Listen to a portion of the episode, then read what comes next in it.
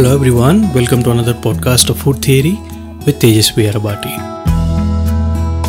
In this podcast, we will be discussing about our favorite beverage every day in the morning. So I insist that you go grab your cup of coffee because we are going to discuss about coffee in this podcast. Coffee refers to this Arabic word called uh, kahwa, which means it's a type of wine which is used when you're having hunger problems. And then when it later went to, to Dutch, it became coffee with a K, and now all over the world it is known as coffee with a C. So that's uh, that's the etymology. Let's go, go to the history and the origin of coffee. So for the history, we have to go to the ninth century of Ethiopia, where a, a goat herd named Kaldi was with his goats one day. He saw his goats eating some kind of reddish pink color fruits, and after eating those fruits, his goats were very much energetic, and uh, he saw that, he observed that, and he took those fruits to an Islamic monk. He showed it to them, and the Islamic monk was like, there's nothing serious about it, and he threw them away into a fire. And later on, while they were in the fire, there was this beautiful smell, aroma, which was coming out from that fire. So this goat herd took all those fruits, made a paste, boiled them, and that is considered as the first cup of coffee ever made. So this was one legend. And there is another story of uh, Sheikh Omar of Yemen, who is known for curing sick people. So one day he was exiled from Yemen. He went to a cave. He was living in a cave outside of Yemen, and he was feeling very hungry when he was in that cave. So he saw some fruits there, and he tried to eat those fruits. Those fruits were a bit sweet in the beginning, but the aftertaste was very bitter. So what he did was, he threw them in the fire, planning to roast them and thinking that the roasting might enhance the flavors of sweetness. After roasting, they became hard, dark in color and hard. So, but there was smell, the aroma was amazing. So what he did, he boiled some water, put those uh, fruits in that water, and he drank that liquid which was left over after boiling the fruits. And he was feeling very revitalized and energetic. He thought it was some miracle drug, and went back to Yemen, told people that I see I found a miracle drug, and uh, I feel energetic now. And from then he was considered as a saint. These are two legends that, which depicts the origins of first ever coffee and how the coffee was originated in the world. Let's get back to the India part of it. How did we? How did it reach India? Well, we have to thank Baba Budan.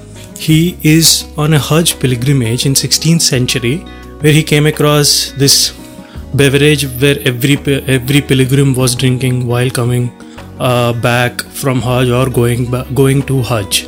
And he saw that, and he wanted to buy those coffee beans or coffee seeds. So he asked for those coffee seeds, and they were they were giving only the roasted ones, because Yemen people didn't want it Uh, to give those seeds, so that uh, they, they want people to come to them for coffee rather than giving them seeds and grow their own uh, coffee in the world. So what this Baba Budan did was, he took seven seeds of coffee and he wrapped them around the belly and came back to India. And he planted these seeds in the Karnataka state of India, uh, in the Chikmagalur district. These hills are now famous as Baba Budan Hills in Chikmagalur, Karnataka. That is how we got it in India. That is how we are enjoying the coffee in everyday lives. So let's get to the types of coffee that is famous in India or all around the world. There are essentially four types of coffee. Um, Arabica, Robusta, Liberica and Excelsa. But the most famous ones are uh, Arabica and Robusta. Let's discuss about those two. Arabica is known to have less caffeine and superior taste. It's more fruity and chocolatey and sugary. The Baba Budan brought these uh, seeds from Yemen in sixteenth century. That's why they get this name called Arabica. And the problem with these seeds are these are very expensive because of a problem that happens while uh, these trees are growing, these plants are growing. They're easily prone to a disease called coffee rust. And this makes them more expensive or more rare to find, whereas Robusta is bitter in taste and has more caffeine but it has natural antioxidants which make them immune to this coffee rust. Usually when um, most of the brands, what they do in order to maintain this balance, they mix Arabica and Robusta together to give the proper proper balance of bitter taste and fruitiness, and to even play with the price ranges in the market, in the grocery store. Arabica is usually the most expensive and uh, known to have a lesser shelf life when compared to Robusta. Every brand that makes coffee have their own balances of Arabica and Robusta, and uh, or even chicory. Chicory is a herb which is used, which has a coffee like taste but doesn't have caffeine. So what they usually do is they mix Arabica with chicory or uh, Robusta with chicory in order to maintain the caffeine levels so that it's not harsh on the consumers. The most famous coffees in India are from Coorg in Karnataka. Um, then Kerala have their own version of coffee. Um, Yarkad and uh, Kodai Canal of Tamil Nadu have their own versions of coffee, and uh, Chikmagalur, of course, the Baba Budan Hills, is the one hundred percent Arabica variety uh, which is famous all around the world. In fact, uh, there is a restaurant in Coimbatore called uh, Shri Annapurna, who have mastered their uh, blend of coffees and famous. They've been operating from nineteen sixty and then still do, going strong with their perfect amount of coffee blend. There is another place where we get our coffees in India, and that is from uh, Araku Valley. Araku coffee is organic and it is produced by Girijan farmers, but we don't know much about that place because it's remote, it's away, and uh, there is no commercial success in terms of getting those coffee beans to the Uh, everyday world or to the grocery stores. So I insist you try to find those uh, coffee beans from Araku. It is produced by uh, organic farmers, and uh, it even won an award, in Epicurean award in Paris.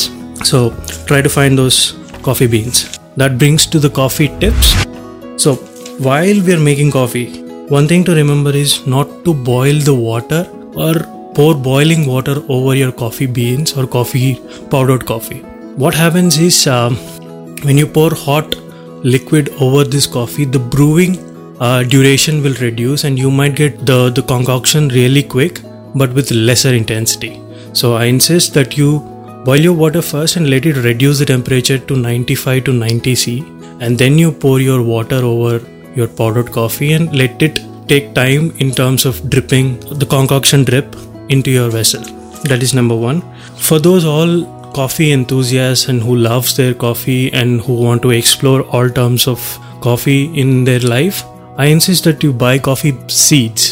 Buying coffee seeds and grinding them fresh every time you use is like a very good habit, and it gives you an immense burst of flavors.